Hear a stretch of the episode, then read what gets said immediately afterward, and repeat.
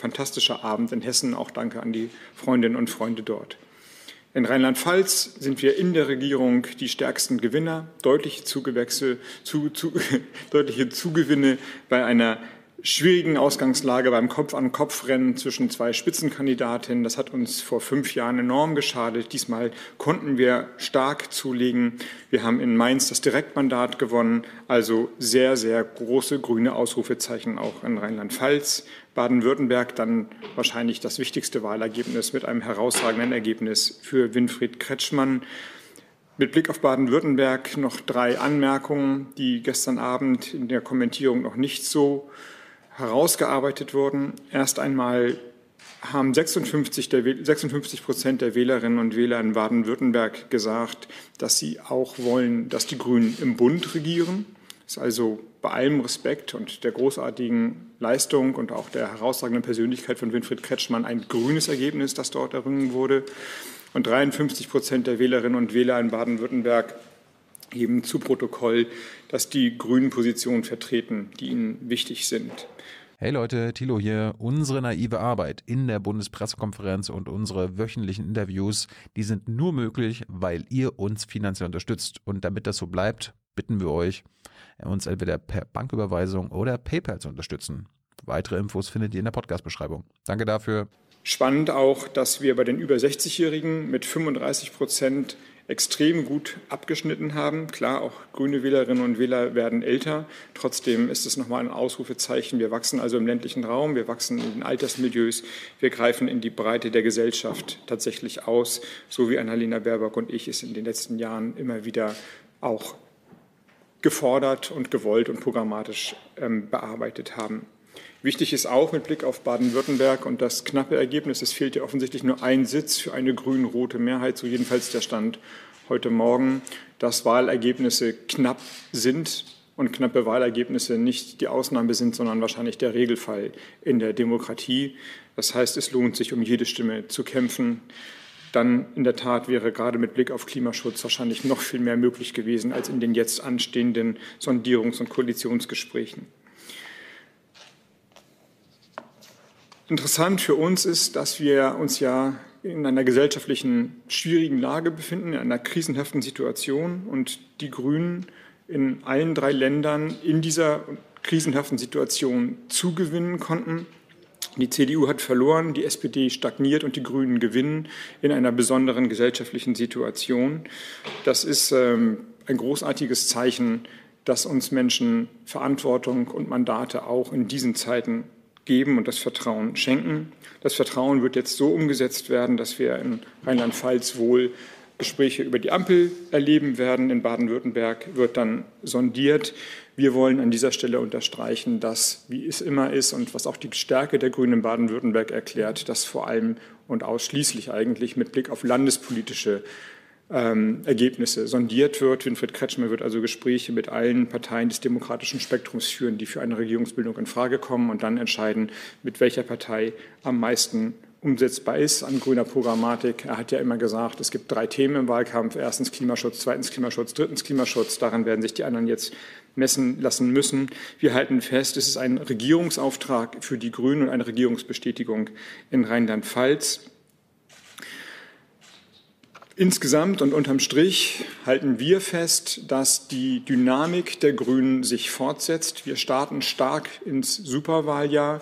Der Trend der letzten Jahre bestätigt sich auch in 2021. Das Jahr 2020 hat die Vorzeichen in Deutschland noch mal zu ernsteren Vorzeichen gemacht, aber auch mit diesen ernsten Vorzeichen haben die Grünen ein großes, äh, eine große Chance, viel Vertrauen zu gewinnen. Und dieses Vertrauen wollen wir auch bei der Bundestagswahl, dass die dann ja in diesem Jahr das Jahr abrundet, ähm, gewinnen und von den Menschen erhalten. Also wir gehen selbstbewusst, aber ernsthaft in dieses Wahljahr und ähm, freuen uns nochmal mit den Freundinnen und Freunden über das Ergebnis von gestern Abend. Vielen Dank, Herr Habeck. Frau Baerbock. Ja, schönen guten Morgen auch von meiner Seite. Herzlichen Dank äh, an die Bundespressekonferenz für die Einladung. Ähm, wir haben uns natürlich äh, in den letzten äh, Stunden nicht nur unsere schönen grünen Wahlergebnisse angeschaut, äh, sondern auch alle anderen Zahlen.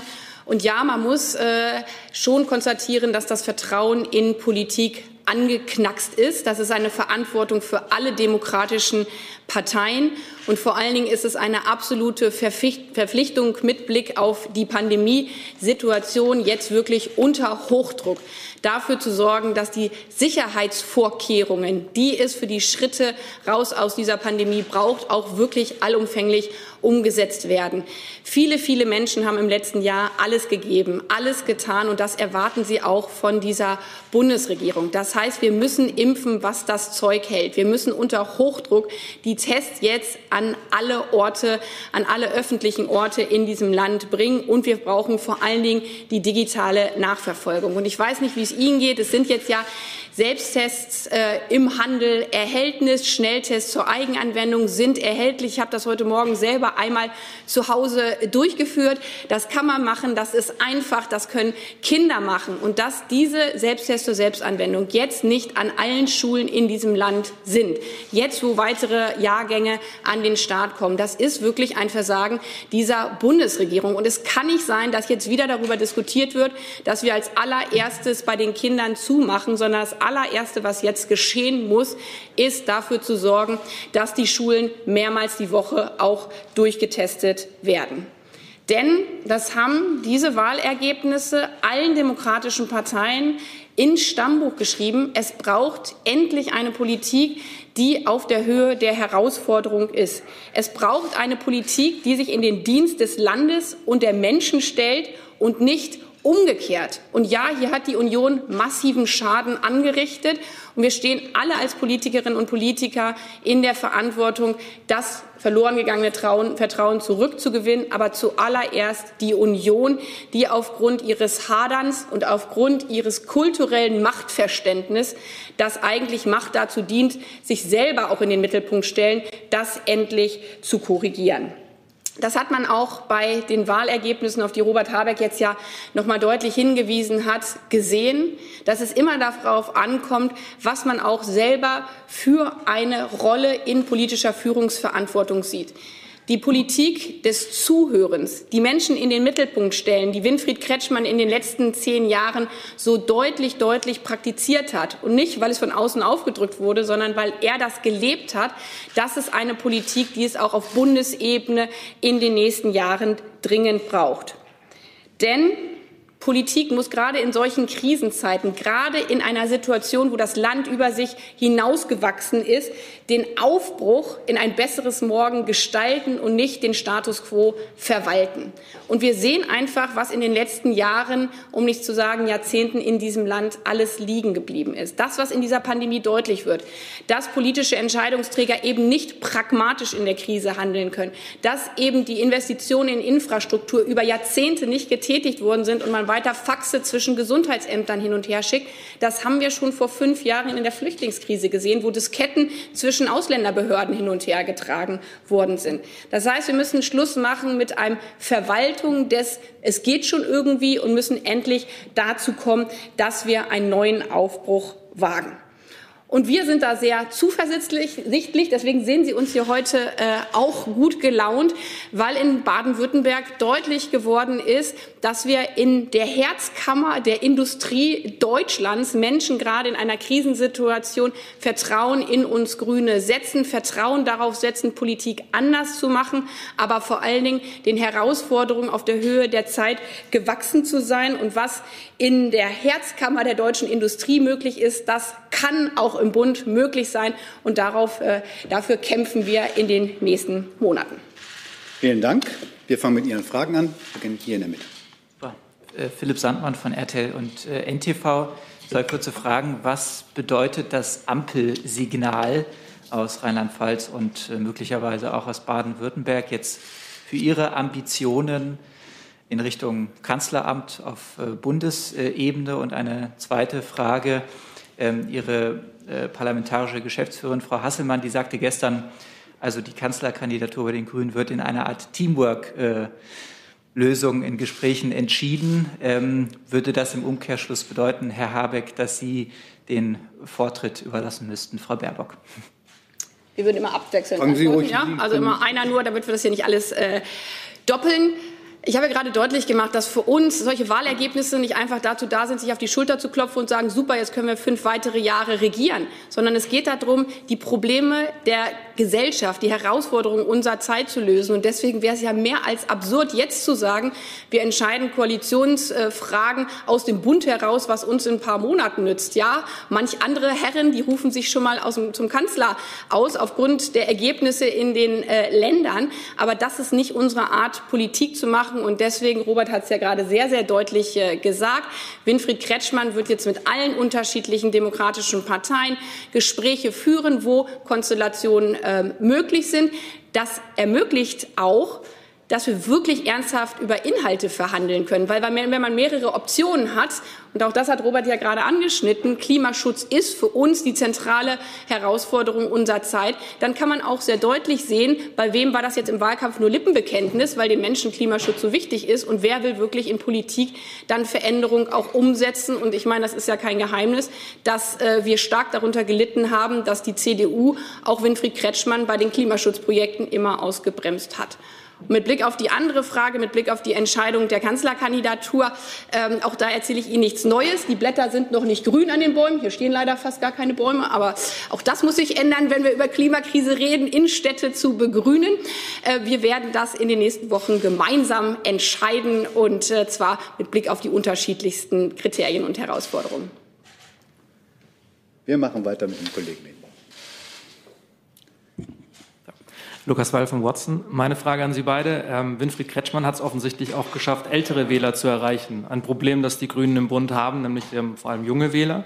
Was können Sie beide denn von Winfried Kretschmann lernen? Man kann von Winfried Kretschmann immer lernen, nicht nur wir beide, sondern ich glaube alle, die ihn beobachten, dass er tief denkt und Politik von Grundsätzen ableitet. Und ich glaube, das ist ein attraktives Angebot für Junge wie für Alte die Ernsthaftigkeit, das Ethos, mit dem er Politik betreibt, ist äh, für viele Menschen, ich glaube, uns beide darf man dazu zählen, vorbildhaft. Frau Fates. Ähm, ja, Herr Habeck, Frau Baerbock, äh, Herr Kretschmann ist ja auch jemand, der Politik sehr pragmatisch betreibt und in vielen ähm, Punkten immer mal wieder mit der immer grünen Parteilinie über Kreuz gelegen hat in, in der Vergangenheit. Das hat ja auch oft zu großen Seufzern geführt in der Partei. Lernen Sie auch diesen Pragmatismus ähm, da, äh, äh, von Herrn Kretschmann und wie würde sich das ausdrücken, beispielsweise in einem Wahlprogramm? Und wenn Sie da noch was dazu sagen können in dem Zusammenhang, was bedeutet das für eine Konkurrenz ähm, beispielsweise der Klimaliste, die ja in beiden ähm, Ländern auch angetreten ist und möglicherweise Zehntel Prozentpunkte gekostet hat, die ähm, zu anderen Ergebnissen hätten führen können. Also auch das hat äh, Robert Habeck ja gerade schon äh, deutlich gemacht. Ähm, wir sind nicht nur in den letzten Jahren im intensiven Austausch gewesen mit unseren Ländern insgesamt, weil Politik aus einem Guss äh, ist ja nur glaubwürdig, wenn man im Bund äh, Dinge einfordert, die dann in den Ländern, wo man mitregiert, auch umsetzt und dann vor allen Dingen auch in den Kommunen deutlich macht. So bedeutet oder so geht äh, grünes äh, Leben vor Ort. Und äh, daher ist das jetzt nichts, wo wir sagen, hups, jetzt äh, nach dieser Landtagswahl fangen wir mal an, miteinander ins Gespräch zu kommen, sondern wir sind ganz, ganz intensiv im Austausch. Man hat ja vielleicht auch ein bisschen mitbekommen, dass ähm, seitdem wir Parteivorsitzende sind, äh, Robert und ich äh, vor allen Dingen sehr deutlich gemacht haben, wir wollen die Breite der Gesellschaft erreichen. Und die erreicht man nicht, indem man in seiner eigenen Blase nur herumturnt, sondern indem man rausgeht ins Land, indem man pragmatisch Lösungen findet. Robert hat das ja in seiner Zeit als Landesminister mit dem Muschelfrieden und äh, anderen, Wort musste ich übrigens dann neu lernen. Äh, in Brandenburg gibt es nicht so viele Muscheln, da gibt es eher Kohlearbeiter, mit denen man im Gespräch ist. Aber das ist ja was, was wir beide mit eingebracht haben. Und natürlich äh, kann man immer auch selber weiter über sich hinauswachsen. Und das hat, glaube ich, der Austausch gerade auch mit der Landesregierung in Baden-Württemberg ähm, bei uns beiden mit erzeugt. Und klar, es gab auch mal Dissens, aber auch daran wächst man ja. Durch Reibung entsteht nicht nur Wärme, sondern neue gute Ideen. Und ich glaube, das hat uns als Grüne insgesamt ähm, stark gemacht. Und ähm, zweite Frage mal. Klimaliste. Klimaliste, genau. Auch, das haben wir eigentlich schon beantwortet. Es kommt halt bei Wahlen auf jede Stimme an, weil wir nicht mehr in einem Zeitalter der 60er und 70er Jahre äh, leben, wo es zwei große Parteien gibt und dann gibt es noch irgendwie einen kleinen Oppositionspartner, sondern das hat sich halt in unserem Land äh, wirklich verändert, dass es äh, unterschiedliche Parteien gibt. Wir zählen als Grüne jetzt äh, entweder an erster, zweiter oder dritter Stelle zentral mit dazu und das macht natürlich Regierungsbildung auch öfter knapper. Wir haben das jetzt nicht nur in Baden-Württemberg gesehen, wo ein paar hundert Stimmen dazu gefehlt haben, auch grün-rot, also ein Zweierbündnis wieder möglich zu machen, sondern wir haben das ja auch in Thüringen sehr, sehr deutlich äh, gesehen, dass äh, in Zeiten von knappen Wahlergebnissen es wirklich auf jede Stimme ankommt und dann unter fünf Prozent Ergebnisse eben da nicht mit reinzählen. Und daher rufen wir oder appellieren wir auch immer so deutlich, äh, nicht nur selber zur Wahl zu gehen, sondern auch noch seine Nachbarin und seinen Ex-Freund anzurufen und vielleicht auch mitzunehmen. Wir machen weiter in der Mitte, Herr Kollege. Christian Krämer von Reuters. Ich hätte auch zwei Fragen zur Ampel, vielleicht noch mal ganz grundsätzlich, unabhängig jetzt von den beiden Bundesländern. Können Sie grundsätzlich sagen, was die Herausforderungen einer Ampel sind und was vielleicht die Vorzüge sind? Und zu der äh, Lieblingsfrage nach der K-Frage noch vielleicht noch mal auch ganz grundsätzlich. Nach welchen Kriterien werden Sie in den nächsten Wochen entscheiden? Können Sie das so ein bisschen zumindest andeuten? Ich denke daran, dass zum Beispiel in Baden-Württemberg unheimlich viel, deutlich mehr Frauen als Männer die Partei gewählt haben. Ist das zum Beispiel eines der Kriterien, was da wesentlich einfließen? Also zur Kanzlerfrage, Kanzlerinnenfrage, Kanzlerinnenfrage nach allen relevanten Kriterien. Zur Ampel. Jede Regierung, jedes Regierungsbündnis hat die Chance, eine eigene Dynamik auszulösen und hat das Risiko, sich im Klein-Klein im Widerspruch zu verhaken. Das gilt für jede Konstellation, Jamaika wie Ampel, wie Grün-Rot-Rot, wie Kenia, in allen Farbkonstellationen ist das so. Und auch das wird zu berücksichtigen sein, neben den Inhalten, ob es eine stabile Vertrauensbasis, eine Loyalität zu dem Projekt gibt. Und das wird Winfried Kretschmann jetzt in Baden-Württemberg herausfinden. Für den Bund ist es ich würde fast sagen, absurd zu früh jetzt die nächste Regierungskonstellation hochzuschreiben. Wir haben immer gesagt, als wir festgenagelt wurden, Frau Baerbock, Herr Habeck, ist doch völlig klar, es wird schwarz-grün, Sie können sich noch aussuchen, wollen Sie lieber Laschet oder Söder haben. Das ist überhaupt nicht klar. Alles ist möglich in diesem Jahr. Verschiedenste Konstellationen, verschiedenste Dynamiken sind möglich. Das tritt jetzt ein. Jetzt scheint es so zu sein, als ob der schwarz-grün wie soll ich sagen, Überschriftensturm abgelöst wird von Ampel. Es ist aber auch nur eine weitere denkbare Konstellation von anderen. Sie zeigt einfach, dass dieses Jahr ein Jahr ist, wo ohne Amtsinhaberin vor der Pandemielage mit einer schwierigen gesellschaftlichen Stimmung, hat Annalena Baerbock eben ausgeführt, möglicherweise sozialer Not, möglicherweise einer nicht überstandenen Pandemie bis weit in den Frühling, in den Spätfrühling hinein ähm, die politische Stimmung sich in alle Richtungen drehen kann. Und alle Parteien sind gut beraten und wir werden das konsequent fortführen für ihre Konzepte, für ihre politische Vorstellung, für ihre Vision, für den pragmatischen Idealismus, den wir aufs Tapet bringen wollen, zu werden, möglichst stark zu werden. Und dann wird man herausfinden müssen, was daraus folgt. So, und das schließt nichts aus, außer irgendwelche Gespräche mit Undemokraten, also der AfD.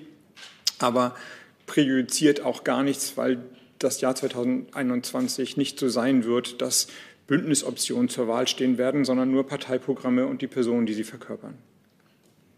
Frau Küffner. Ja, ich habe auch noch mal eine Frage zur Kanzlerinnenfrage. Und zwar äh, am Beispiel von Winfried Kretschmann haben Sie ja jemanden, der sogar in den Reihen der CDU beliebter war als die eigene Kandidatin in Baden-Württemberg. Und wenn Sie wollen, dass im Bund das möglich ist, was in Baden-Württemberg möglich zu sein scheint im Augenblick. Was bedeutet denn das als neuer Faktor oder was haben Sie aus dieser Erfahrung gelernt, wenn es dann zu der Frage kommt, wer von Ihnen beiden ins Rennen geht? Also was wir vor allen Dingen in den letzten Jahren gelernt haben, dass die Idee, man kopiert mal andere und dann kann man auch Erfolgsrezepte kopieren, dass die absolut nach hinten losgeht weil man dann ja gar keine eigenen Überzeugungen hat, äh, Politik so zu machen, wie man es äh, für richtig äh, hält, sondern man überträgt eigentlich nur eine Schablone von jemand anders äh, auf neue Herausforderungen. Und wir haben deswegen nicht durch Zufall unser Grundsatzprogramm im Zwischenbericht genannt, neue Zeiten, neue Antworten, weil wir überzeugt sind, man kann nicht mit Rezepten der Vergangenheit äh, Zukunftsherausforderungen angehen. Und deswegen haben wir auch immer wieder auf die Fragen, die ja auch einige von Ihnen gestellt haben, ja, aber Sie machen nicht äh, Politik wie Kanzler Adenauer oder Kanzler Schröder deutlich gemacht. Ja, weil wir auch in anderen Zeiten leben und eine Gesellschaft sich verändert hat. Und das bedeutet aber auch mit Blick auf Landtagswahl, das Beste mitzunehmen aus den Dingen, die wirklich gut funktionieren, zu sagen, Mensch, das ist doch was, so erreicht man äh, die Menschen vor Ort, das haben wir jetzt ja mehrfach hier deutlich gemacht, zu den Menschen hingehen, zuzuhören, nicht zu kommen und zu sagen, ich erkläre euch jetzt mal, wie die Welt funktioniert, sondern fragen, was sind denn die Probleme bei euch vor Ort, in eurem Dorf, in eurer Stadt, äh, dass es mit der ähm, Verkehrsberuhigung nicht klappt, dass es nicht klappt, ähm, dass äh, Kitas äh, wirklich einen Fachkraftschlüssel haben, dass äh, um jedes Kind auch gesorgt äh, werden kann. Und natürlich schauen wir da, was funktioniert in den Ländern, was bringen Persönlichkeiten wie Winfried Kretschmann mit. Aber wenn wir jetzt anfangen würden, und das kopieren wir auf die Bundesebene, dann würden wir, glaube ich, äh, unseren Job äh, komplett verfehlen, weil wir dann selber gar keine Antworten für die Herausforderungen haben. Und das ist auch was mit Blick auf die unterschiedlichen Bundesländer. Auch da ist ja immer, ach, aber wenn Sie in äh, Berlin rot-rot-grün gemacht haben, dann ist das aber ein Symbol für ein anderes Bundesland oder schwarz-grün gemacht haben. Nein, in den Bundesländern haben wir ganz unterschiedliche Herausforderungen. In Brandenburg geht es um den Kohleausstieg. Äh, in städtischen äh, Regierungsbündnissen geht es um Fragen, wie schaffen wir eigentlich in einer Großstadt, wo die Mieten äh, explodieren, bezahlbaren Wohnraum für alle. Auch wenn wir da gesagt hätten, super, in Hamburg funktioniert das eins zu eins, das setzen wir mal in Sachsen um, dann würden wir doch vollkommen an den Problemen der Menschen vorbeireden. Und das gilt auch für die Bundesebene, gemeinsam zu schauen, was ist richtig für unser Land äh, und ähm, was brauchen wir an neuen Antworten aufgrund von neuen Herausforderungen. Herr Grimm. Darf. Bitte. Björn Darke, ARD. Am Freitag stellen Sie Ihr Programm vor. Zu wem von Ihnen passt es besser? Es passt fantastisch zu uns beiden. Und es ist ja das, was Annalena gerade gesagt hat. Ähm, das, was wir die letzten drei Jahre gemacht haben, Politik für die Breite der Gesellschaft anzubieten, eine Fortentwicklung der Partei, eine Weiterentwicklung, die aufbaut natürlich auf vielen Programmen und Wahlkämpfen davor, aber sich eben weiterentwickelt hat, was uns äh, in den letzten zwei Jahren jetzt seit der Europawahl, würde ich sagen, eine stabile Stärke gegeben hat. Und sie verkörpert sich auch in dem Führungsverständnis, dass ein Zusammenspiel, ein kooperatives Politikverständnis den Unterschied auch in der Machtausübung sein kann. Und äh, von den Inhalten, auf die wir aufbauen und die wir fortentwickeln, bis zum Stil der Politik, einem pragmatischen Zugang, um seine Ideale zu verwirklichen, wird das, wird das Parteiprogramm genau diesen Geist atmen. Herr Jess. Frau Baerbock, da Sie sagten, wenn die, wenn die Bäume grün werden, grüne Blätter tragen, dann sei der Zeitpunkt der Entscheidung. Die Blätter werden ja nur deswegen grün, weil sich vorab in den Wochen und Monaten zuvor in den Bäumen was tut. Da werden Nährstoffe aufgenommen vom Wurzelwerk. Es wird äh, gearbeitet im Baum. Fragen Sie mich jetzt aber bitte nicht zur Metamorphose. Dann gibt es nee, wieder so Schnipsel, ja, die rausgeschnitten werden. Nein, nein, nein, nein, nein. Äh, die, das ist ja noch ein anderes Thema. Nein. Ähm, was, was passiert im Moment in den Grünen in der Vorbereitung auf das Austreiben der Blätter? Sehr konkret. Robert Habeck hat gestern Abend ja gesagt, wenn Annalena Baerbock als Frau sagt, ich will das werden, dann ziehe ich sofort zurück. Sie können ja gar nicht anders als als Frau reden, da Sie eine Frau sind. Er hat Ihnen eigentlich carte blanche erteilt. Sie haben das erste Zugriffsrecht. War Ihnen das vorher eigentlich auch so schon in dieser Deutlichkeit klar? Also es wäre ein Trauerspiel, wenn unsere Kommunikation über äh, Fernsehtalkshows äh, betrieben werden würde. Und ich denke, wow, Jetzt hat er mal was ausgesprochen, worüber wir früher noch nie äh, geredet äh, hätten. Und was wäre passiert, wenn ich die Sendung verpasst hätte? Also, um uns mal noch mal sehr, sehr deutlich zu sagen, wir reden seit dreieinhalb Jahren, seitdem wir gemeinsam diese Partei führen, natürlich ständig miteinander, ähm, haben darüber diskutiert, wie schaffen wir es, wenn die Themen dieser Zeit so viele Menschen bewegen. Klimakrise, aber die Frage auch, dass ähm, Wohlstand komplett ungleich verteilt ist in unserem Land, dass sich Familien in Großstädten keine Wohnung mehr leisten können. Wie können wir gemeinsam dafür sorgen, dass wir das in Zukunft ändern? So haben wir unser Grundsatzprogramm geschrieben. Wir haben deutlich gemacht, wir wollen keine Politik, wo man äh, dem anderen äh, das Schwarz unter den Fingernägeln nicht gönnt und deswegen bekämpfen wir uns die ganze Zeit. Nein, wir wollen eine Politik machen, wo man gemeinsam im Team streitet, weil man ansonsten die großen Herausforderungen niemals, niemals schaffen kann.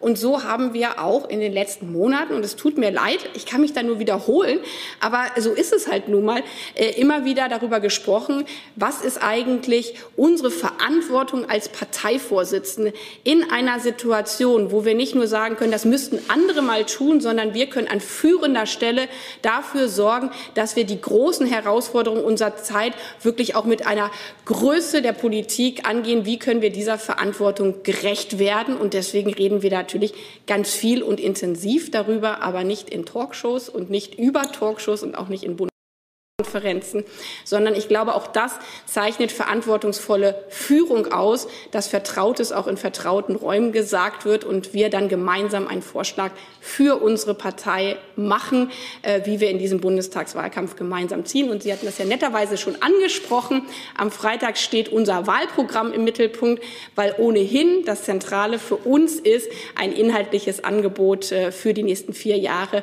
für alle Menschen in diesem Land dann hoffentlich gut und gut durchdacht äh, auf den Tisch zu legen. Ja, Nachfrage. Ähm, politische Kommunikation findet ja doch in Etappen statt und die Öffentlichkeit kann nun leider oder Gott sei Dank nicht an ihren internen Beratungen teilhaben. Aber wenn Sie jetzt sagen, das überrascht mich eigentlich nicht, das bedeutet dann, Sie wussten eigentlich schon länger, dass Robert Habeck sagt, Annalena, wenn du sagst, ich will es werden, ziehe ich zurück. Also, dass Sie das erste Zugriffsrecht haben. Das war Ihnen schon länger klar. Also sorry, auch eine Verkürzung von Äußerungen in äh, Talkshows. Ich weiß nicht, ob uns das so gemeinsam äh, weiterbringt. Wir sind eine Partei, die darauf gegründet ist, vor 40 Jahren, wobei ehrlichkeitshalber ist es nicht sofort beim Gründungsparteitag dazu gekommen, sondern auch Grüne mussten in ihren Anfängen lehren, was patriarchale Strukturen bedeutet. Und auch da war es gut, dass wir in einer Zeit Parteivorsitzende geworden sind, wo eine 40-Jahr-Feier reingefallen ist. Da haben wir nämlich die alten Protokolle noch mal alle schön durchgewählt, äh, in der Hoffnung, ein paar schöne Anekdoten für unsere 40-Jahr-Feier vor einem Jahr zu finden. Und da stellten wir fest, war mir vorher auch nicht so äh, klar, dass beim Gründungsparteitag man erst mal zehn Seiten blättern musste, damit auch die erste Frau äh, gesprochen hat. So, und daraufhin wurde ja das Frauenstatut und alles andere mit eingeführt. Das heißt, seit 34 oder 36 Jahren ist äh, die Frage von Gleichberechtigung in der Partei ein Wesensmerkmal für uns als Bündnis 90 Die Grünen. Deswegen, auch wenn Sie das jetzt vielleicht überrascht, dass Robert Habeck sowas in der Talkshow sagt, also das ist für Grüne äh, eine Selbstverständlichkeit, dass natürlich die Frage von äh, Quote mit reinspielt. Aber nochmal, ich kann das jetzt nur wiederholen, was Robert gesagt hat. Das Kanzlerin oder Kanzleramt ist kein Posten, den man quotieren und in der Hälfte durchteilen kann. Deswegen werden wir das gemeinsam besprechen mit Berücksichtigung von vielen unterschiedlichen Faktoren. Herr Jung. Ich würde zur Pandemiebekämpfung kommen. Frau Baerbock, ähm, die dritte Welle läuft. Es wird jetzt wahrscheinlich schlimmer als jemals zuvor. Und die bisherige Pandemiestrategie ist ja scheinbar gescheitert äh, von der Bundesregierung. Schließen Sie sich eigentlich, wie Herr Habeck, der No-Covid-Strategie an? Äh, Robert möchte das am liebsten europäisch machen. Wie halten Sie es? Also da wir strikt quotieren, wäre jetzt nach der Redeliste auch wieder Herr Habeck äh, dran. Nichtsdestotrotz schiebe ich mich jetzt hier als Frau mal rein, weil Sie mich direkt äh, angesprochen haben. Auch da ist es nicht so, dass Robert Habeck sich mal überlegt, wie können wir eigentlich aus diesem äh, Corona-Impfdesaster rauskommen äh, und ich lese dann davon in der Zeitung, sondern auch solche großen Herausforderungen diskutieren wir natürlich äh, gemeinsam. Und ja, wir haben gemeinsam in den letzten Wochen für uns noch mal sehr, sehr deutlich gesagt, dass doch Ideen auf dem Tisch lagen von unterschiedlichen Wissenschaftlerinnen und Wissenschaftlern, die äh, mit Blick auf No-Covid-Strategie deutlich gemacht haben. Es geht nicht darum, dass wir freiheitliche Rechte gegen Sicherheit, gegen Gesundheitsschutz stellen, sondern wenn wir die Rahmenbedingungen so setzen, dass wir durch Testen, durch digitale Nachverfolgung, durch schnelles Impfen dazu kommen, dass wir auch einzelne Bereiche sicher wieder öffnen können, dann ist das genau die richtige Strategie. Und das haben wir gemeinsam. Robert hat das vor zwei, drei Wochen, weil er an dem Tag Bundes, äh, nicht Bundespressekonferenz. Unsere Pressekonferenz hatte ebenso deutlich in der Öffentlichkeit präsentiert, dass es einen Weg der sicheren Öffnung gibt. Und leider hat die Bundesregierung das so nicht mit aufgegriffen. Und äh, da stehen wir heute, dass wir wieder diskutieren, ob Schulen zumachen äh, müssen, weil eben die Voraussetzung gerade des Testens überall nicht äh, mit verfolgt worden ist. Und natürlich muss man das Ganze äh, im europäischen Kontext sehen. Aber es geht jetzt ja nicht um sichere Öffnungen, sondern um No-Covid. Das heißt, die Inzidenzwerte auf mindestens unter 10 drücken. Sind Sie für diese Strategie? Weil das würde ja einen massiven und härteren richtigen Lockdown bedeuten? Also die Gespräche, die wir auch mit denjenigen, die mit Blick auf No-Covid ähm, eben diese Vorschläge gemacht haben, haben ja nicht gesagt, wir müssen alles äh, unter 10 nur allein drücken, sondern sie haben gesagt, wir müssen schauen, dass wir in den Regionen, wo wir sicher sind, nicht neue Infektionen wieder reinschleppen. Deswegen brauchen wir diese äh, intensiven Testungen in allen anderen äh, Gebieten und Bereichen, dass die Zahlen nicht wieder mit äh, explodieren. Und entsprechend haben wir in diesem Bereich so unsere Vorschläge gemacht. Frau Kollegin. Hallo, äh, Valerie Höhne vom Spiegel. Ähm, ich wollte einmal nachfragen, und zwar ist in Baden-Württemberg ja schon auch Kontinuität gewählt worden mit Winfried Kretschmann. Jetzt brauchen Sie auf Bundesebene aber ja so einen Veränderungsmoment für den Wahlkampf, damit das gelingen kann. Also welches Signal geht von der Wahl in Baden-Württemberg aus? Wie groß ist wirklich dieser Rückenwind, den Sie da jetzt bekommen durch diese Wahl? Nun mit Blick auf die Bundestagswahl ja. im September wäre es wirklich kühn jetzt schon vorherzusagen, wie die gesellschaftliche Stimmung und ihre politischen Konsequenzen wären. Wir wissen es einfach nicht, niemand weiß es. Also wir, es kann sein, Deutschland ist durchgeimpft, alle Menschen sind fröhlich, das Frühjahr und das Jahr 2020 ist vergessen und man freut sich seines Lebens und geht gut gelaunt zur Wahlurne und Briefwahlzahlen gehen zurück, weil alle sich freuen, wieder wählen zu dürfen wie früher. Es kann genau das Gegenteil sein. Es kann hohe Arbeitslosigkeit und jede Menge Insolvenzen geben, Frustration und Zorn. Es kann sein, dass der Rückstand, den vor allem Kinder im Bildungsbereich haben, Alleinerziehende, die soziale Kluft immer größer geworden ist. Es kann sein, dass die gesellschaftliche Missstimmung, die ja im Moment zu spüren ist, alles dominiert und die Unzufriedenheit mit denen da oben alle Parteien trifft. Es kann aber auch sein, und das ist natürlich das Szenario, es ist ja letztlich kein anonymes Geschehen, das Szenario, auf das wir hinarbeiten, die Hoffnung, die wir geben wollen, dass man die richtigen Konsequenzen zieht aus der Covid-Zeit, aus der Covid-Pandemie und die richtigen Konsequenzen sind, in allen Themen vorausschauend und vorsorglich zu handeln, dass eine Politik, die sicherlich durch die Große Koalition der letzten Jahre verkörpert ist und verkörpert wird, nämlich erst dann sich zu bewegen, wenn die Krise eskaliert, an ihr Ende gekommen ist. Dafür sind die Krisen zu groß, sind die Dynamiken zu stark und ein vorausschauendes Handeln dann ein neues Sicherheitsversprechen, ein neues Haltversprechen gibt. Und das ist, meine ich, meinen wir, in Baden-Württemberg gewählt wurden. Sicherlich verkörpert durch Winfried Kretschmann, aber Winfried Kretschmann steht eben für die Ernsthaftigkeit der Politik, nicht für strategisches Geplänkel, nicht für hm, Orang-Utanhaftes, sich auf der Brust rumtrommeln und immer der Erste, der Lauteste und der Schnellste sein zu wollen, sondern die Dinge vom Grunde auf zu denken und dann konsequent umzusetzen in den Maßgaben und in den Möglichkeiten, wie eben Machtkonstellationen es möglich machen. Und deswegen können wir sagen, dass das Ergebnis von gestern Abend oder die Ergebnisse von gestern Abend in der Gesamtschau uns genau bestätigen. In dem Kurs, den wir eingeschlagen haben, die Parallelität oder die Gemeinsamkeit des politischen Ansatzes ist schlagend. Und das darauf hinarbeiten, dass nicht verschiedene Szenarien irgendwie passieren, sondern wir ein Angebot machen, das der Gesellschaft Zukunftsperspektive, Hoffnung, aber auch Umsetzungsstärke verspricht und eine Partei zu führen, die das verkörpert. Das ist die Aufgabe, das ist die Möglichkeit und das ist die Chance, die wir dann auch realisieren wollen.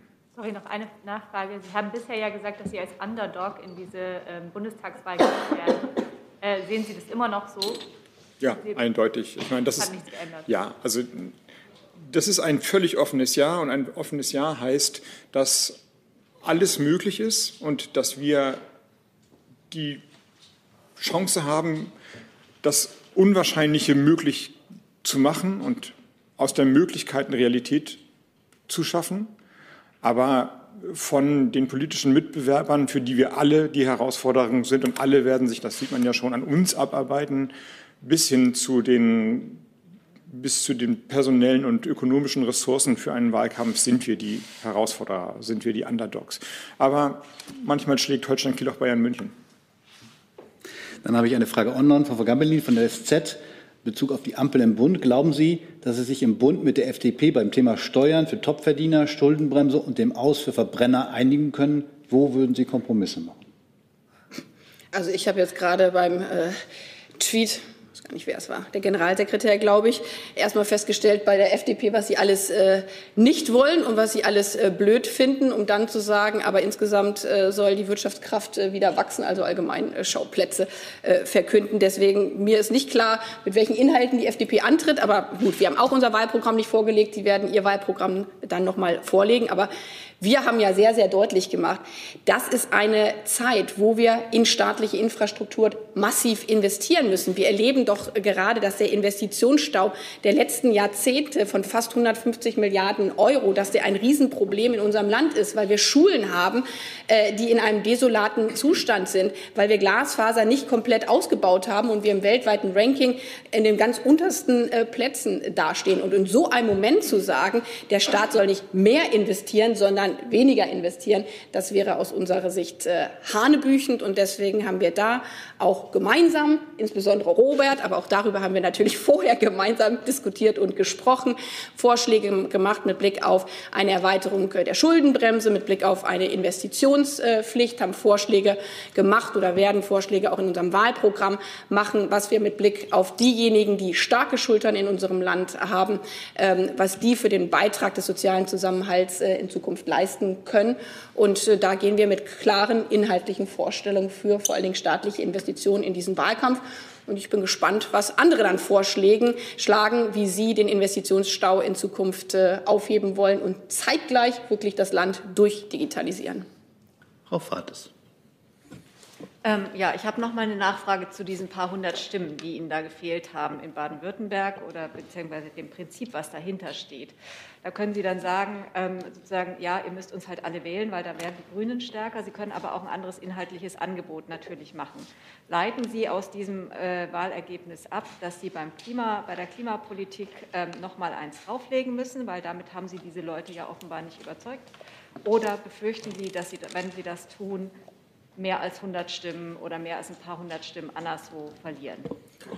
Wir haben die Klimapolitik durchdekliniert. Wir haben das auf dem Parteitag und ähm, in 2019 und mit dem Grundsatzprogramm in dem letzten Herbst getan.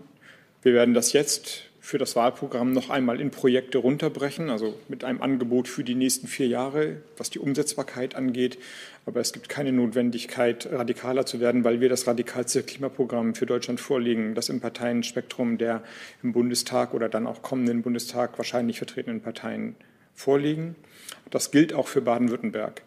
Winfried Kretschmann beispielsweise, auch mit Blick auf die Ampeldiskussion in Baden-Württemberg und die Grünen dort, haben für eine Solarpflicht auf allen Neubauten gekämpft, allen, auch den privaten Häusern, die dann, wenn man das Geld nicht hat, gegebenenfalls verpachtet werden können, die Dachflächen nicht nur auf Bürogebäuden oder Gewerbegebäuden.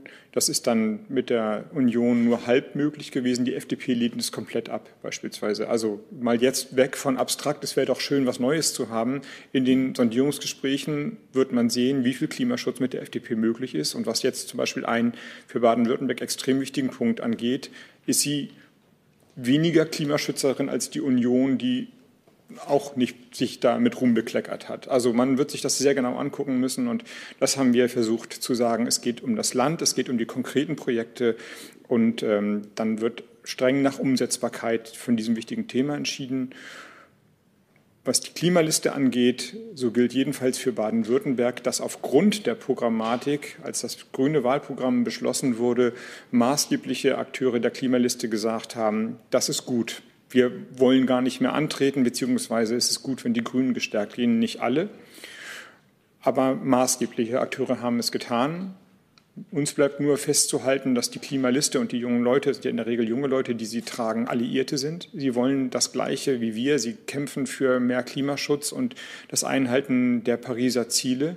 Insofern gibt es da keinen Groll, keine, kein, kein, keine negativen Stimmungen. Aber Politik ist eben auch Kampf um Macht.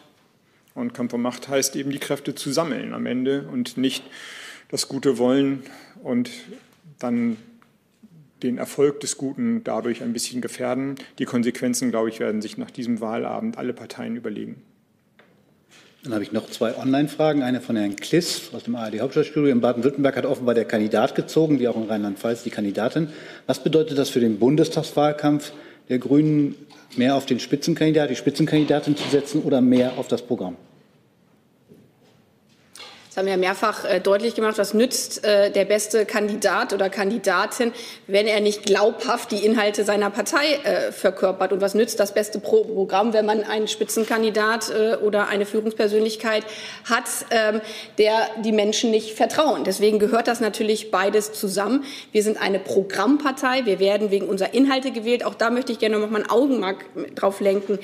Winfried Kretschmann hat wahnsinnig viele Menschen, nicht nur jetzt zur Landtagswahl, sondern in den letzten Jahren ähm, dadurch erreicht, ähm, gewinnen können durch seine Persönlichkeit, durch das Vertrauen, was er geschaffen hat. Aber wenn Sie sich die Zahlen mal anschauen, sieht man auch sehr, sehr deutlich, dass äh, die Wählerinnen und Wähler äh, Grüne gerade auch gewählt haben aufgrund der Inhalte ich meine, wir brauchen hier nicht schön zu reden. Ja, auch wir haben wahrgenommen, hatten, hatten Sie ja gerade auch gefragt, mit Blick auf Klimaschutz, dass das Vertrauen insgesamt zurückgeht. Das ist für uns genau die große Herausforderung, deutlich zu machen, immer wieder auch zu überlegen, wie können wir in einer Demokratie, und unsere Demokratie ist dann dadurch geprägt, Gott sei Dank muss ich sagen, dass wir nicht the winner takes it all Prinzip haben, sondern dass es Koalitionen gibt. Wie können wir in so einer Situation äh, dafür äh, sorgen, dass dann Inhalte auch wirklich umgesetzt werden und nicht immer in den kleinsten Kompromiss rein verhandelt werden und dann gar nichts mehr trägt.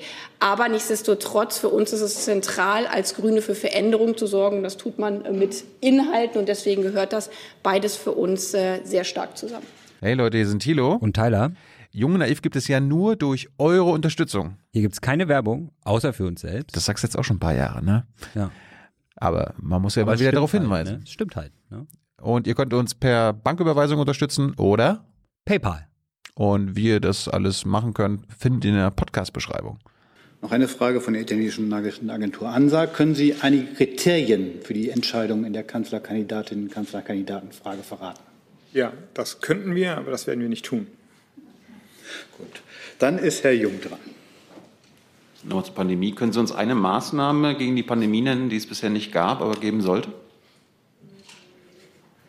Können sehr, sehr viele Maßnahmen nennen. Was ich immer ein bisschen schwierig finde, um das vielleicht mal auch zu, zurückzuspiegeln, ist äh, sozusagen, ist Politik eigentlich ein Abfragespiel? Ja? Können Sie uns noch diese eine Frage beantworten? Ich glaube, dann verkommen wir zu einer Politik, die nicht das große Ganze sieht. Und das große Ganze ist wahnsinnig komplex. Ja? Wenn man an einer Stellschraube dreht, dann kann das am Ende dazu führen, dass man genau das Gegenteil erreicht. Das ist das, was wir vorhin versucht haben zu sagen oder was wir in den letzten dreieinhalb Jahren versucht haben, deutlich zu machen machen. Es bringt nicht das radikalste Klimaschutzprogramm zu haben, wenn man aber auf der anderen Seite die ganzen Maßnahmen nicht umsetzen kann, weil sie einfach für die Menschen in der Lausitz nicht funktionieren und der Widerstand so stark ist, dass sich Betriebsräte abwenden und Sie verdrehen die Augen, aber ich glaube, das ist der Kern von Politik, an dem man wirklich äh, ran muss.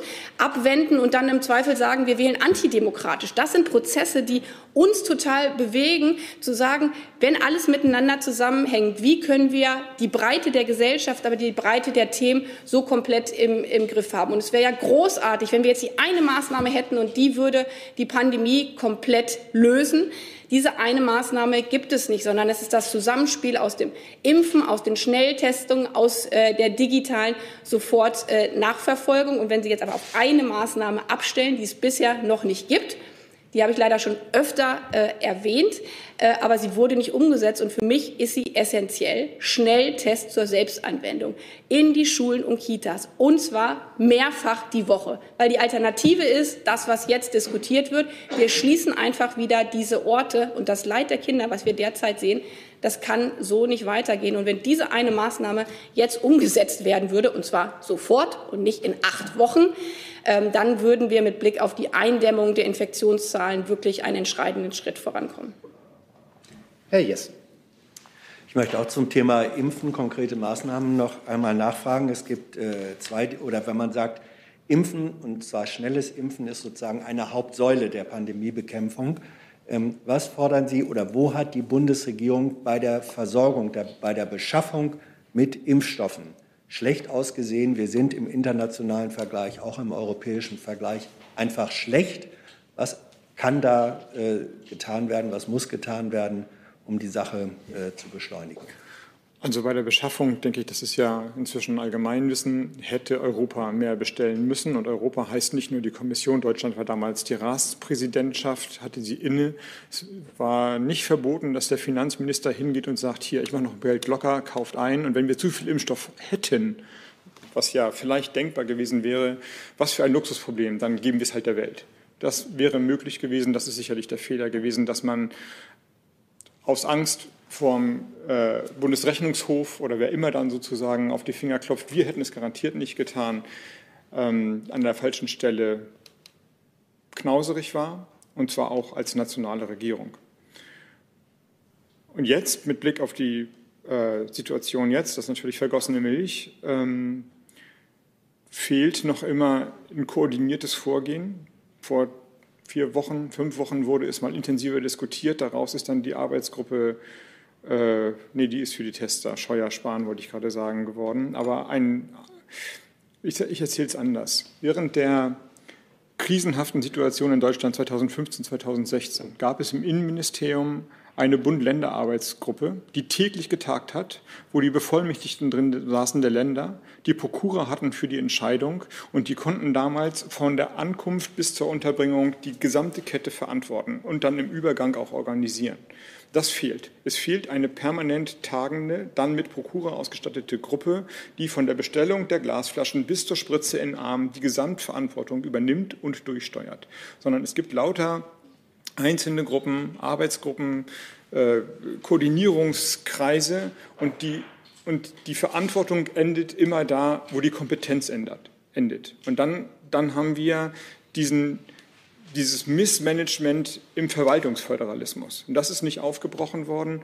Vor, wie gesagt, vier, fünf Wochen gab es mal eine Diskussion, so eine Art ähm, BADA, das ist die amerikanische Behörde für die medizinbiologischen Krankheiten bzw. Angriffe ist damals aus dem militärischen Komplex heraus gegründet worden, zu schaffen. Das stampft man natürlich nicht aus dem Boden, aber die Idee, also der Gedanke, dass es eine Gesamtverantwortung für den Prozess gibt, der hätte natürlich jetzt Früchte tragen können, ist immer noch nicht da. Ähm, das macht sich dann beispielsweise fest an den noch immer nicht vorliegenden Möglichkeiten oder der Geschwindigkeit dafür, dass die Hausärzte impfen dürfen. Das wäre tatsächlich ein massiver Beschleuniger gewesen. Ähm, so fehlt es an Impfstoff und es fehlt an der Möglichkeit, die dann breit ins Volk zu bringen. Weil Sie die äh, Hausärzte angesprochen haben, in der vergangenen Woche hat hier ähm, die stellvertretende Vorsitzende des Hausärzteverbandes äh, NRW gesessen und die hat sehr scharf kritisiert, die Bundesregierung, die neben ihr saßen, hat gesagt, was wir brauchen, ist, wir stehen bereit, wir Hausärzte, wir kämpfen gegen einen Berg von Bürokratie und Verwaltungsarbeit, der einfach unsere Arbeit äh, behindert. Ähm, welche konkreten Möglichkeiten sehen Sie, Hausärzte als äh, qualifizierte Impfer äh, besser ins Spiel zu bringen, neben der notwendigen Versorgung mit Impfstoffen?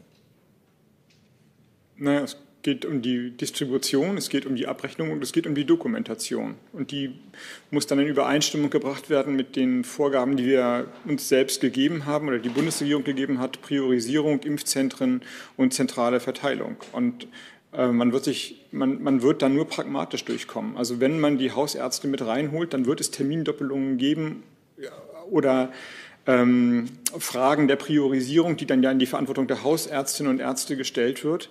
Aber diese Freiheit sollte gegeben werden, meinen wir, und hätte schon längst gegeben werden müssen, sodass die Hausärzte entlang ihrer Kenntnisse, wer besonders gefährdete Gruppen ist, dann impfen können. Da mag es dann ähm, mal Probleme mit den Empfehlungen der Ethikkommission oder der Impfkommission geben, aber das meinen wir, dass wenn wir über pragmatisches Vorgehen reden, sich nicht hinter bürokratischen, einmal beschlossenen Vorgaben zu verschanzen, sich nicht im Verwaltungsdickicht zu verlaufen, sondern zu sagen, ihr habt die Kompetenz, hier ist die Möglichkeit, Macht und wir tragen politisch die Verantwortung, wenn es dann Irritationen gibt, weil vielleicht ein 56-Jähriger vor einer 82-Jährigen geimpft wurde, die ihren Termin im Impfzentrum hat. Das ist dann natürlich im Preis mit drin, aber Hauptsache, das Zeug kommt halt schnell unter, unter die Bevölkerung. Gibt es weitere Fragen? Das sehe ich nicht. Dann danke ich schon Danke und wünsche einen schönen Tag. Alles Gute, schönen Tag noch.